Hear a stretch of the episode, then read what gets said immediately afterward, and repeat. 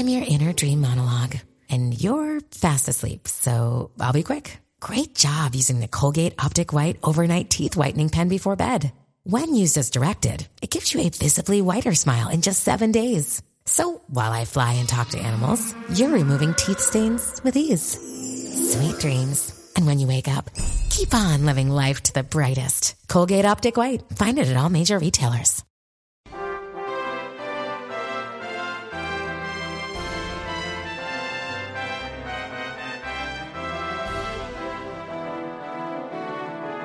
Welcome, everybody, to Dragon Quest FM, where we talk about and obsess over Dragon Quest. I'm Austin. I'm just BJ today. Oh, you started to do a high pitched voice, so I thought maybe uh, it was going to be like related to our subject today. But then Nope, you, that's but then you, offensive. but then you just quit, so I wasn't sure. Uh, this week, though, we're continuing our talks into archetypes in Dragon Quest games. So far, we've discussed the old man and the best friend archetypes, and today we're talking all about woman warriors. Those, you know, tough ladies, they can kick everybody's butts. They don't need no man to rescue them. That's what my wife always says. I don't need no man. yeah, I can totally. Yeah, I've heard her say it. Yeah, even when we were dating, like for like 10 years now, uh, if I offer to help my wife with something, half the time she's like, I don't need no man.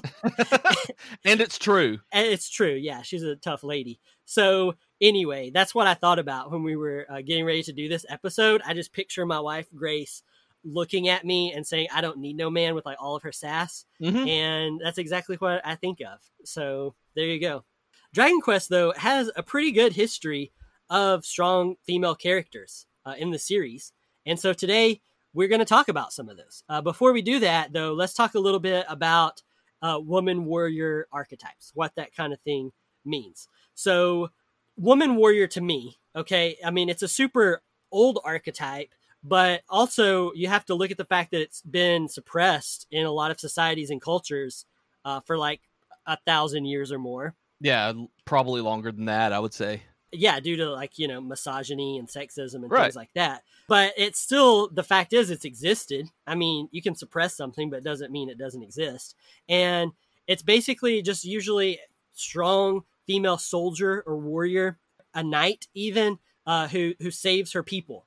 I think of, when I think of this, uh, like a lot of times I think about like Joan of Arc and like uh, Fa Mulan Yeah, for instance, uh, are kind of like two that I always think about as being uh, like kind of well known cultural uh, woman warriors.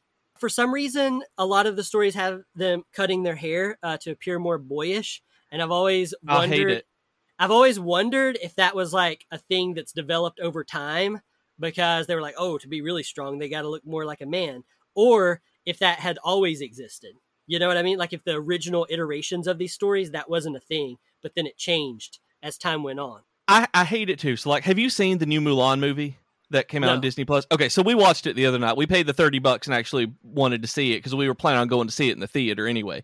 And so we watch it, and at one point in the movie, when she decides to give up uh, the masquerade, she lets her hair down, and she has these long, beautiful, flowing. Like her hair is just just absolutely gorgeous, and she's riding this horse, and it's flowing in the wind. And I just I'm sitting there on the couch, and I say out loud, I'm like man, somebody's going to grab that uh, that hair. She should not have let that down. And that's the thing. The cutting the hair may not be more boyish. It's cutting the hair because it's a it's a hindrance when you're fighting. Like it's a it's a uh, a handicap that you have. So I don't know if that's part of it, but I know like the way that it's seen is definitely to become more masculine. But it really does serve a purpose. There's a reason that that any warrior doesn't tend to have long hair flowing around. It's the reason that that MMA fighters shave their heads. It's uh, somebody's going to get a big big handful of hair and yank your scalp off. I don't know why. Uh, that cracked me up, and it also made me think about uh, Jon Favreau's character on Friends. Uh, You know, he dates Monica, and he's like this super rich guy, but then he gets hardcore into into MMA fighting. Oh my goodness, I don't remember that at all. What season is that? I need to go see it. I don't know. It's like one of my favorite story arcs that exists in Friends. And Jon Favreau. I mean, I love Jon Favreau anyway. Yeah, he's like this super rich guy that dates Monica, and they have a really good relationship. And then on sitcoms, you need a good reason to break a couple up, right? And MMA is theirs. Nice. And and so for theirs, I don't know why they decided to go this route because he was just a completely down to earth good dude. His character was, and then all of a sudden he just kind of went off the rails and it was like i have so much money i don't know what to do with it. I'm going to take up mma fighting. I don't remember this part actually so i got to go back and watch that. And speaking of strong like women warriors like those women warrior archetypes monica is totally that. Oh monica. Like that hardcore that is uh i don't need no man monica. Yeah so what's interesting about this is uh, my wife and I like uh, we've we've rewatched Friends a few times uh, since it came on Netflix. It's, yeah. it's not on there anymore, but it's on HBO Max though. We subscribed to that recently, so uh, we've been watching it again. So we rewatch it and kind of like everybody who grew up with Friends or maybe watched it for the first time on Netflix, you have that discussion about like which friend is your favorite and everything. Mm-hmm. And it's really funny because Monica, she is Grace's least favorite character out of all of them. Oh wow. Yeah, and she's my second favorite character in the whole on the whole show. She's my favorite female character and my second favorite character. I like Chandler. Huh. I like Chandler the best. For those who are who are listening and we're like, "Ooh, what's Austin's favorite friend?" It's Chandler, but Monica is a close second there. Joey is my favorite, and then probably Phoebe. Really? See, and they're yep. two. They're two of my least favorites uh, because because here's the reason I like Monica. Okay, I really like strong personalities. I, I like strong. Right. I like strong women. I mean, I said in a previous episode I like weird women. My wife, if she's two things, it's weird and strong. it's true. It is one hundred percent true. She will kick my butt if she needs to, but she'll be weird while she's doing it. Like she'll like imitate an orc from Lord of the Rings. Yeah, I was about to say she's gonna make a voice like Austin, I'm kicking your butt. Yeah, exactly. And so so I think that's part of it is just like I, I like strong female characters and I don't really like stupid people even in real life. and so so for me, like Monica is probably my favorite, whereas Joey is probably my least favorite character, and Grace is like the opposite because she kind of likes the funny, dumb characters. Right. I love I love funny, dumb characters. Yeah. So Anyway, so there's a really long, unnecessary friends discussion. It's true. for anybody who is still listening, there's it's like th- there's like three people still listening because everybody like like downloaded this and was listening, and then was like, "What the heck? I thought this was a Dragon Quest podcast," and then everybody left because and it, it's actually uh, the FM stands for uh, Friends Mania. Dragon Quest Friends Mania. Woo! It, it's a it's a it's a hybrid podcast. Now. Yeah, we'll be there for you. I don't know what you're doing. I'm clapping. This okay. is me giving you applause. Okay, thanks. so, getting into women in Dragon Quest. So, kind of like in our best friends discussion, because of the way Dragon Quest 1 works, it didn't really have a best friend. It doesn't really have a woman warrior archetype at all. Really, the only female character who even has a name is a princess that needs you to rescue her. Yep. So she's like the dead end opposite of what we're talking about today. Yeah. Dragon Quest II, though, has the Princess of Moonbrook, who doesn't necessarily fit this archetype perfectly because a lot of times, especially in RPGs, we should mention this at least for a minute, is that a lot of times the female characters take on that like caretaker nurse role, right? Right. They're, they're the white mage, like in Final Fantasy games, almost exclusively. And I think there's a big problem with that. And I mean, I find myself going into that route when I'm allowed to uh, to choose characters. I tend to make women the the the white mages or the casters. But I also realized when I was playing DQ3 that uh, it was because I like the costumes better. I like the sprites of the uh, women casters better than I like the male casters. Mm-hmm. So I mean, it's it's ingrained sexism, yes, but it's also like I think this is nicer to look at, like, and not even like it's DQ three, so it's not like a sexualized thing. It's like this is just a better model. you just really like those pixels. I do, man. Look at the pixels on her. yeah, I, so I think for me, the Princess of Moonbrook, she doesn't necessarily fit the archetype because she's more of a caretaker kind of uh, archetype, but she's awesome and everyone would be dead long, long ago if it weren't for her. It's true. Like in a lot of ways, she's the most important character, like in that game. I mean, I mean, I get it. the Prince of Midenhall is cool and the main hero and he's you and all that kind of stuff. But like the Princess of Moonbrook keeps you alive and doesn't die all the time like the Prince of Cannock. So I mean, she's definitely she's definitely a tough character. It's true. I think for me, really, the first instance of this in Dragon Quest is the female Erdrick. Oh yeah. You know, Dragon Quest three let you choose between a man and a woman, and it really doesn't change anything other than you know you're a man or a woman. So right. I mean, the the really first true like woman warrior in a Dragon Quest game, I would say comes from female Erdrick and then you can also have a uh, a woman character be one a warrior, uh, a, a, literal woman warrior in uh, when you choose your party in that one.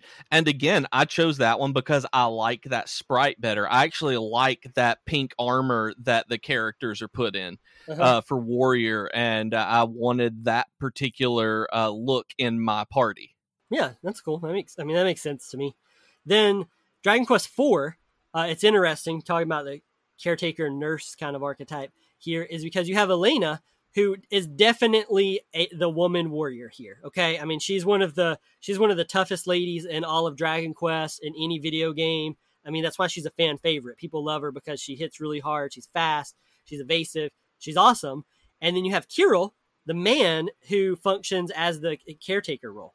Yeah, and Borya too. Borya and Kiryl are there to support her which I think is is fantastic because Elena Elena really does go and just beat things to death. Like she has no abilities, but she beats things to death, and she has these two dudes who follow her like handmaidens, and I think it's great. Yeah, it's a nice little uh, subversion there. I think like Elena is probably at the top of the list in terms yeah. of just like tough ladies who can take care of their own. Because I mean, even though Jade is really tough in 11, I know we're going to talk about her in a little while, that she still has to get rescued, you know, and stuff. Yeah. Whereas, whereas Elena pretty much can take care of herself. Yeah. I don't think, I don't think Elena ever, if I remember right, ever gets into a situation where she is the damsel in distress. You do have to go when you first meet her in chapter five. You do have to go and help her out getting the, I think it's like an herb or something. Yeah uh, remember because uh, because of there's like a sickness and everything. Oh yeah, yeah, yeah. But she's not like trapped in and uh, hostage situation kind of thing. Oh yeah, it's not like uh, Princess Leia's trapped on the Death Star and we got right. to get her. Yeah, no, yeah, it's yeah. not like that kind of thing. Yeah, because I think that there's a there's a big difference in someone who is being trapped and needs rescuing, which is actually a big problem. I feel like with Jade, uh, because her character would not have been in that situation. But um, with Elena, like there's a difference because she just needs the help. Mm-hmm. Like that is in no way uh, showing weakness in being able to ask for help. Uh, whereas uh, like being put into a hostage situation implies uh, that kind of weakness that that you can't rescue yourself and need someone to come in. And then you also look at DQ4 where you could be the uh, male or female character at the beginning, and I actually chose to play as the heroine on that one. Yeah, and me too. I didn't actually. I actually wish I hadn't because I don't like that sprite as much. Yeah. um. And uh, but I did like that it always referred to uh, them as a heroine in in the story as opposed to uh, being a hero that they did change the uh, structure of the script for that. Mm-hmm.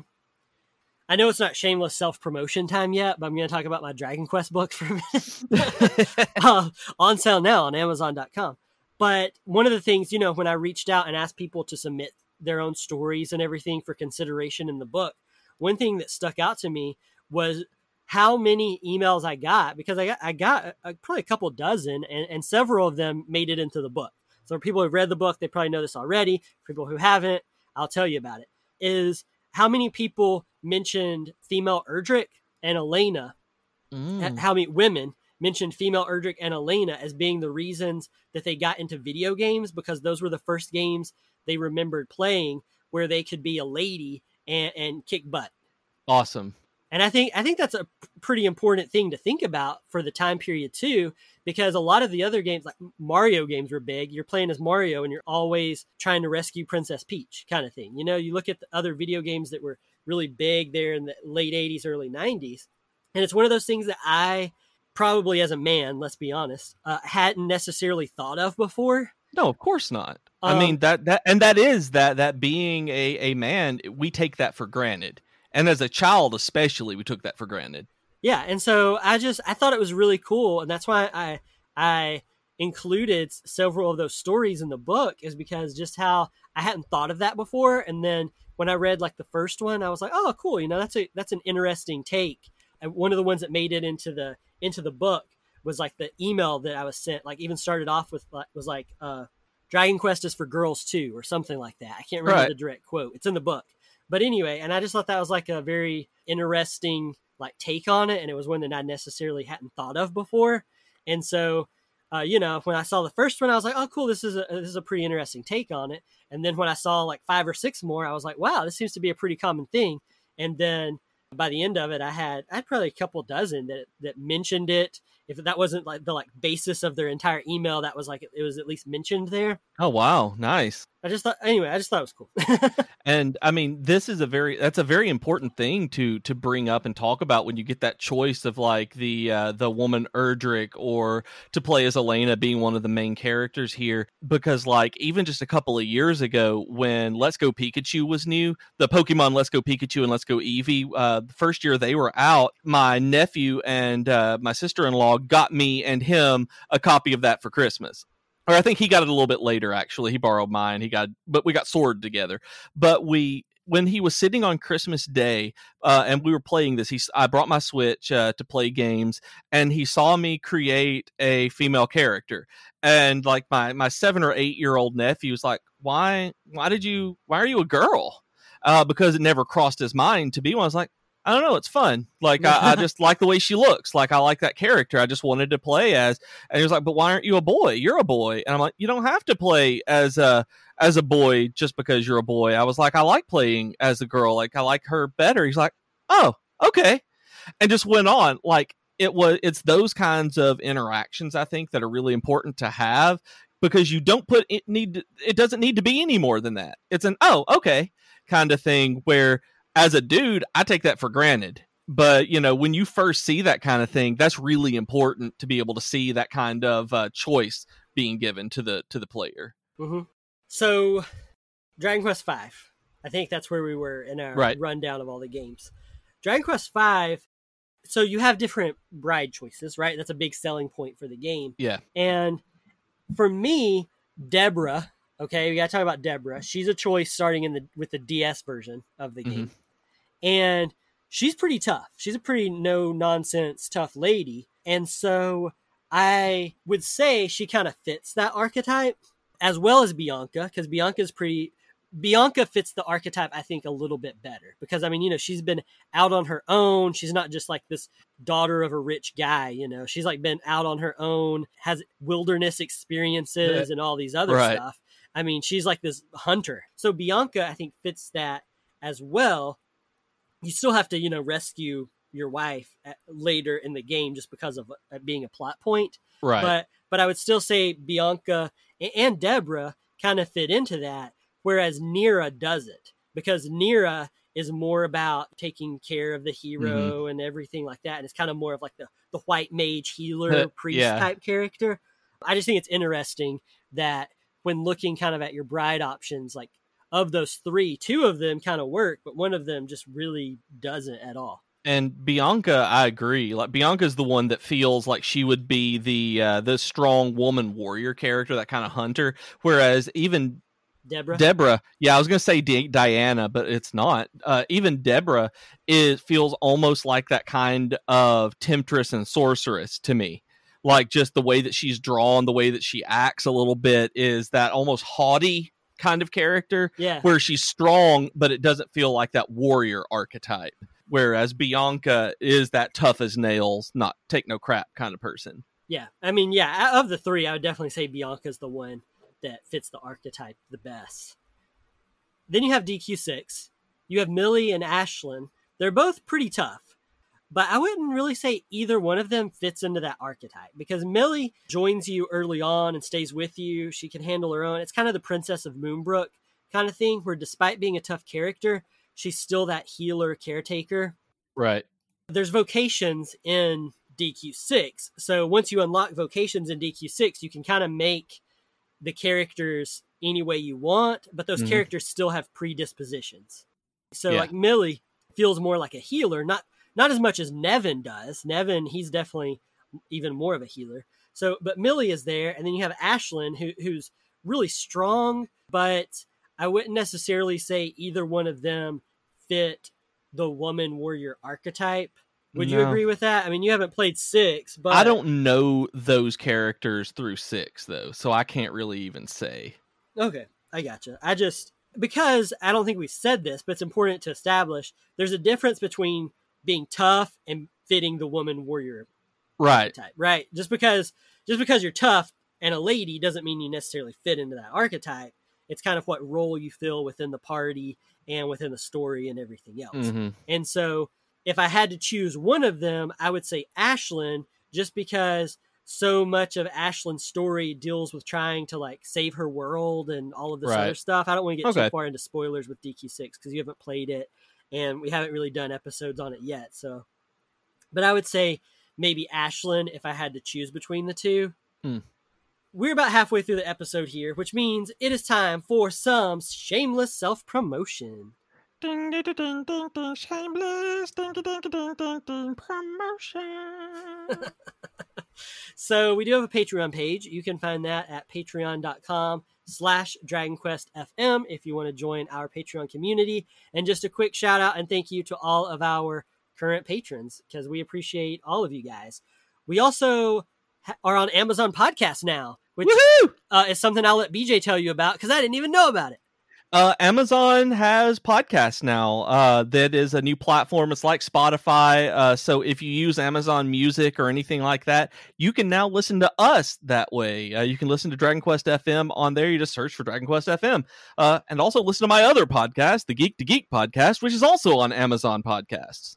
Yeah. So, and if you do, please leave a review. If you listen to it on Amazon Podcasts or wherever you're listening to it, if you haven't left a review already, I mean, reviews really help, especially on something like Amazon with it being so new. A podcast that has reviews and stuff going in is really a great way to expose it to other people. So, if you love this podcast the way we love you, please just Aw. take the time to leave a little review and let people know that they should check out Dragon Quest FM. It's true.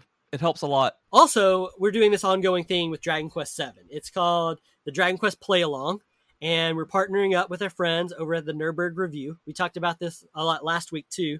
Uh, you can actually find an entire write up. We forgot to mention this last week, but an entire write up about what all we're going to be doing with it over on the Geek to Geek Media site. And I believe you can find it through DragonQuestAustin.com as well, where it's kind of outlining our plans for it. I'm going to be talking about Dragon Warrior 7, the PS1 version, on my other podcast, JRPGs and Me. Todd and Alenzia are going to be talking about DQ7 on Nerdberg Review. We're going to be playing, all playing it for like the next three months.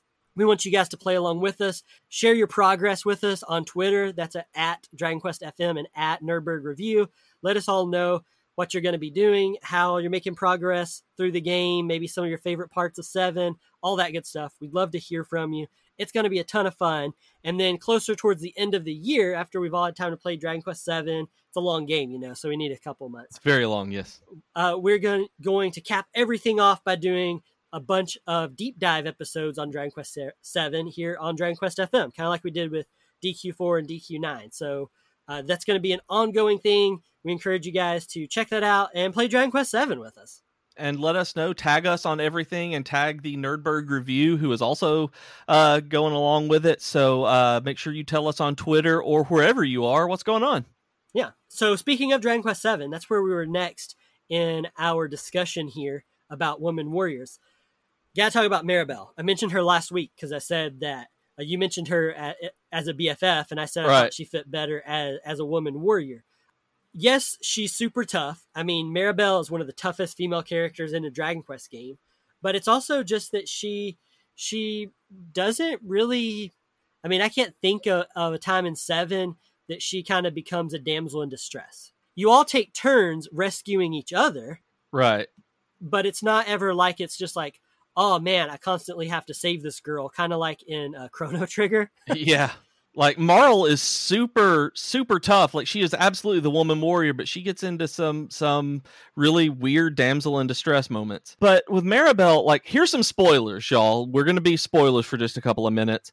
I know she leaves your party at one point and I haven't gotten to that point.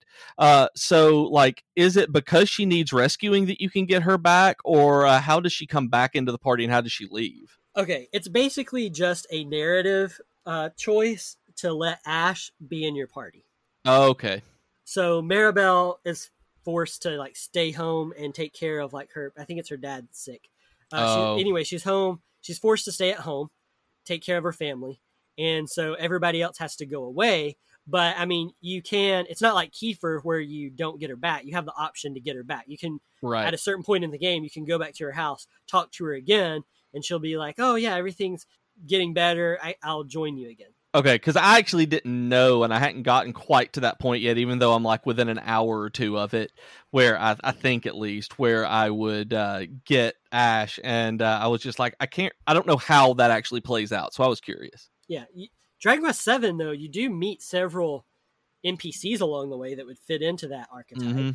Even the very first world you visit, or island, I guess you visit, is uh Mauve. I guess is how you pronounce her name, Maeve. However you want to pronounce her name. I don't remember how it's spelled. If it, yeah, so I don't know. I was thinking it was Maeve. Maybe it's Mauve. I don't know. Yeah, her way. on the first island Yeah. like that you go to in the past she is great like i wanted her to be in my party so much like i didn't know going into dq7 i didn't know the complete cast like i had not looked it up when i first started playing it because it was really early uh, when i first started playing it and playing dq games and i really thought she was going to be a member of my party and i was totally sad when she wasn't And then you have Ash. You have Ash, who who you haven't met yet. Mm-mm. But Ash, I would say, fits in to the woman warrior. I mean, if even if you look her up right now, you'll see based on her attire and everything, she's kind of got like a, a knightly Mhm. looking uh, outfit on and everything. I mean, she's definitely tough. Dragon Quest Seven has some tough ladies in it,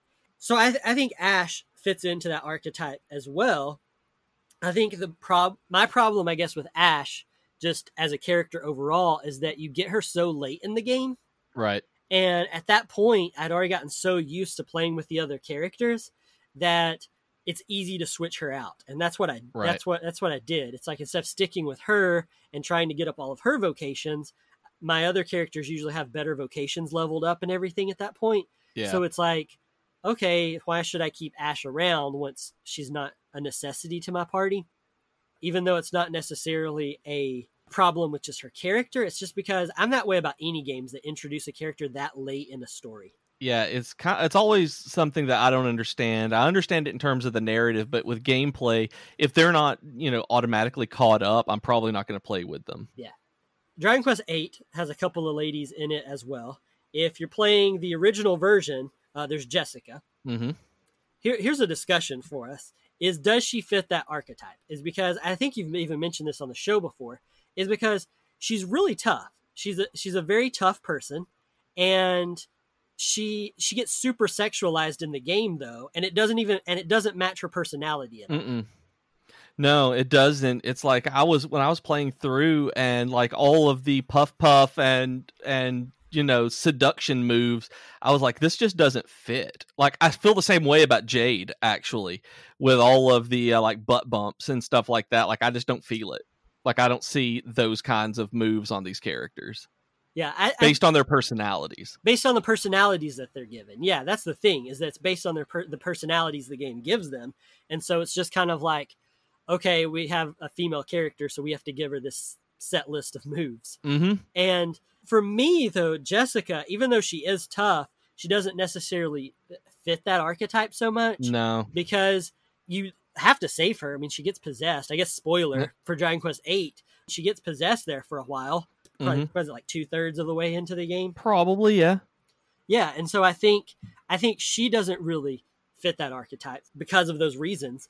But then you have Red, who was not playable in the original version, but then you can play on the 3DS version. She's there. She's a playable character, and she's in she's in the original, but she's just not playable. And she is, I would say, definitely fits into that archetype. I mean, she is a tough pirate lady that has her own crew that she bosses Mhm. around. Yangus is terrified of her because because I mean she's so tough and so not no nonsense about everything, and she she's very strong. She doesn't need to be rescued. She's always there, and she fits into that archetype much better. Yeah, I would Dragon Quest Eight. I would definitely say that uh, she that Red would be the one that fit into the the woman warrior archetype more than Jessica. Even though she joins your party on the 3DS version, and BJ didn't even notice. I I either didn't notice. I still don't think I got her. Like I need to load it up at some point and see uh, No, man, if, if it's on that. I even looked it up when we were talking about it that time. It's been a few months, but I even looked it up, and there's no way to avoid it. She's not know. optional like Morrie. I don't know. I, I think she's optional. No, man, I she don't think I got her. It's in the Pirate Cove dungeon I don't know. after you I get gotta see. Yeah. Anyway, so I think I think Red fits the archetype. I think Jessica does not. Uh, and again, it kind of goes back to tough doesn't necessarily mean that you fit into that archetype. Right. So DQ9, I guess it's you if you choose to be a lady. I chose Yeah. to be a lady. I was a paladin for most of that game, so I was a woman warrior. Uh, I actually had a uh, woman paladin in my party. Uh, Saren was my uh, my paladin, and uh, she was a priest. Moved into paladin, got a bunch of stuff. Like so, I made sure that she was that character, a character from my book, and so that's what I wanted her to play. Um, but I didn't actually like. Uh, I wanted to play as as a, a female character as my main character, but I'd restarted the game back and forth enough from the Japanese version. I'd emulated a little bit and started it. And uh, when I finally got down to playing it through in the English uh, 3DS version, I chose a dude who had Goku hair instead of a, a female, uh, and I went with the model I like for women uh, as a, one of my characters uh, that stayed with me the entire game. Mhm. So I, I definitely wanted that archetype in my party. And then you have Dragon Quest X, which again, like we mentioned last week, it's an MMO, so it's kind of like, uh, you know, whoever is in your party is probably real players. But the game does have at least one. I haven't played through all five versions of the game, but at least uh, Anlucia, who knows what she'll be called if it ever gets localized here. But uh, but Anlucia and Lucia, however you want to say it, in version 2.0, I would definitely say fits that archetype, and it's a progression. You know, it's almost like a Joan of Arc type story. When you first meet her, she's just she seems like this common peasant girl in this village. I don't think I'm spoiling anything here, so I'm going to mention it because if you've seen the cover to 2.0, you know it shows her in like the knight's attire with Mhm. the with the Yeah. sword pointed out. So I don't think it's a spoiler, you know, to say that she you know becomes this warrior. So so to me, she definitely would fit into that woman warrior archetype. It's very much a Joan of Arc kind of uh, origin story that builds up over time, and it's and part of that is the it's the nature of the MMO, you know, with the, them always needing like new ways to update and change characters and things like that. But I got you because I know nothing about the NPCs in that game. So cool. yeah, well, you saw her when I was playing. Uh, when I was Yeah. up there in June, I played DQ10 and showed you like some of the stuff in two. Oh yeah, yeah, but I mean, I don't know her as a character or anything. Like, I don't, I didn't see the progression. Like, I've seen the art, and so she was the one who came to mind just because I've seen the art. Yeah, she was the one. You've seen her character though, and me playing it. She's the one with the little boy, and I was going through. Remember, it was like a, a autumn looking town, little village. No, you remember that? All right. Nope. Well, you remember nothing. I should have known. I better. don't. I Yeah, should have yeah. known better. As soon as I said remember, I was like, he's gonna say no. Yeah, I don't. I don't. I, I don't remember anything. so, Dragon Quest Eleven, Jade. Yeah. Jade. Does she fit this archetype? Yes, I no? think so. Yeah, she is undoubtedly a a strong woman warrior. Like she is definitely within that archetype, which is why I don't like that you have to go in and rescue her from getting in like and becoming like a uh like a sex slave kind of thing.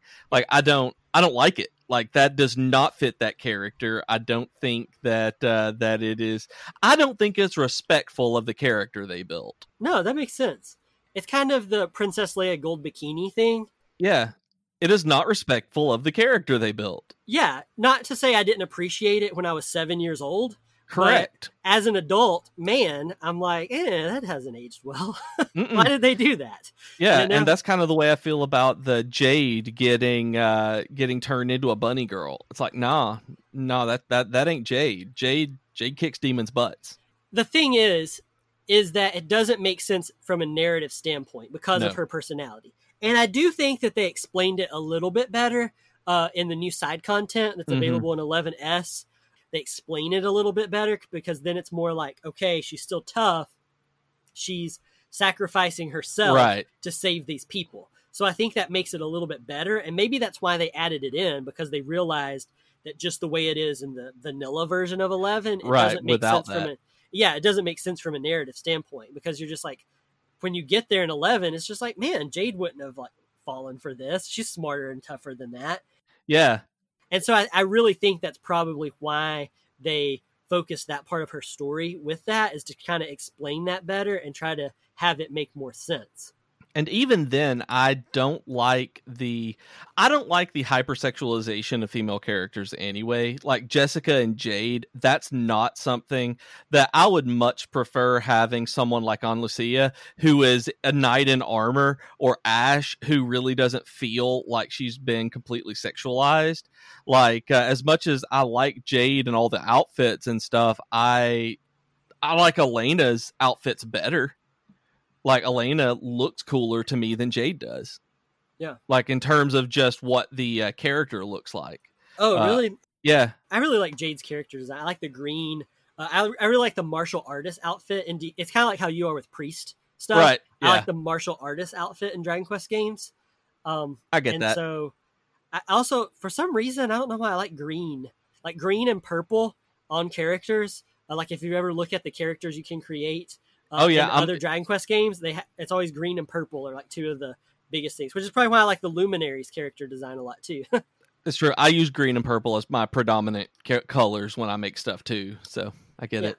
So then you have Serena, who's definitely more of that caretaker nurse Mm. role. But then you have Veronica. So Veronica is tough. I mean, she she's arguably the toughest of the three, but But she doesn't fit the the archetype. She doesn't fit the warrior archetype. The the tough as she's tough as nails, but she's not the uh the go out and completely take care of business by beating something in the face. she doesn't have that kind of Joan of Arc. Okay, I'm leading like ten thousand warriors into combat on horseback kind of vibe. Right. Where you can see Jade waving her hand and leading an army, you see Veronica yelling at the other commander. Yeah, you see Veronica just kind of waltzing up and throwing a fireball in his face. yeah. yeah, I agree uh, that Veronica, despite being tough, I don't see fitting into that archetype very much either. Before we end here, though, I do want to mention one thing because we've mentioned it on other shows: is Dragon Quest twelve. We don't know anything about Dragon Quest twelve at this point, other than it's in development. You and I, though, have both expressed a desire to see a woman as the lead in Right. Dragon Quest twelve By default. by default. Yeah, the- just the canon character is a woman. It's like the Luminary. You can't change it. It's kind of like Lightning in Final Fantasy 13. Yeah. It's not changeable. Who is also a woman warrior. Lightning is awesome. Yeah, just gonna throw that out there. That that again, I I'm really hoping that 12 kind of does some unexpected things in the series, and that's one of those things that I feel like is long overdue in a Dragon Quest game is having a canon female character like that. Mm-hmm.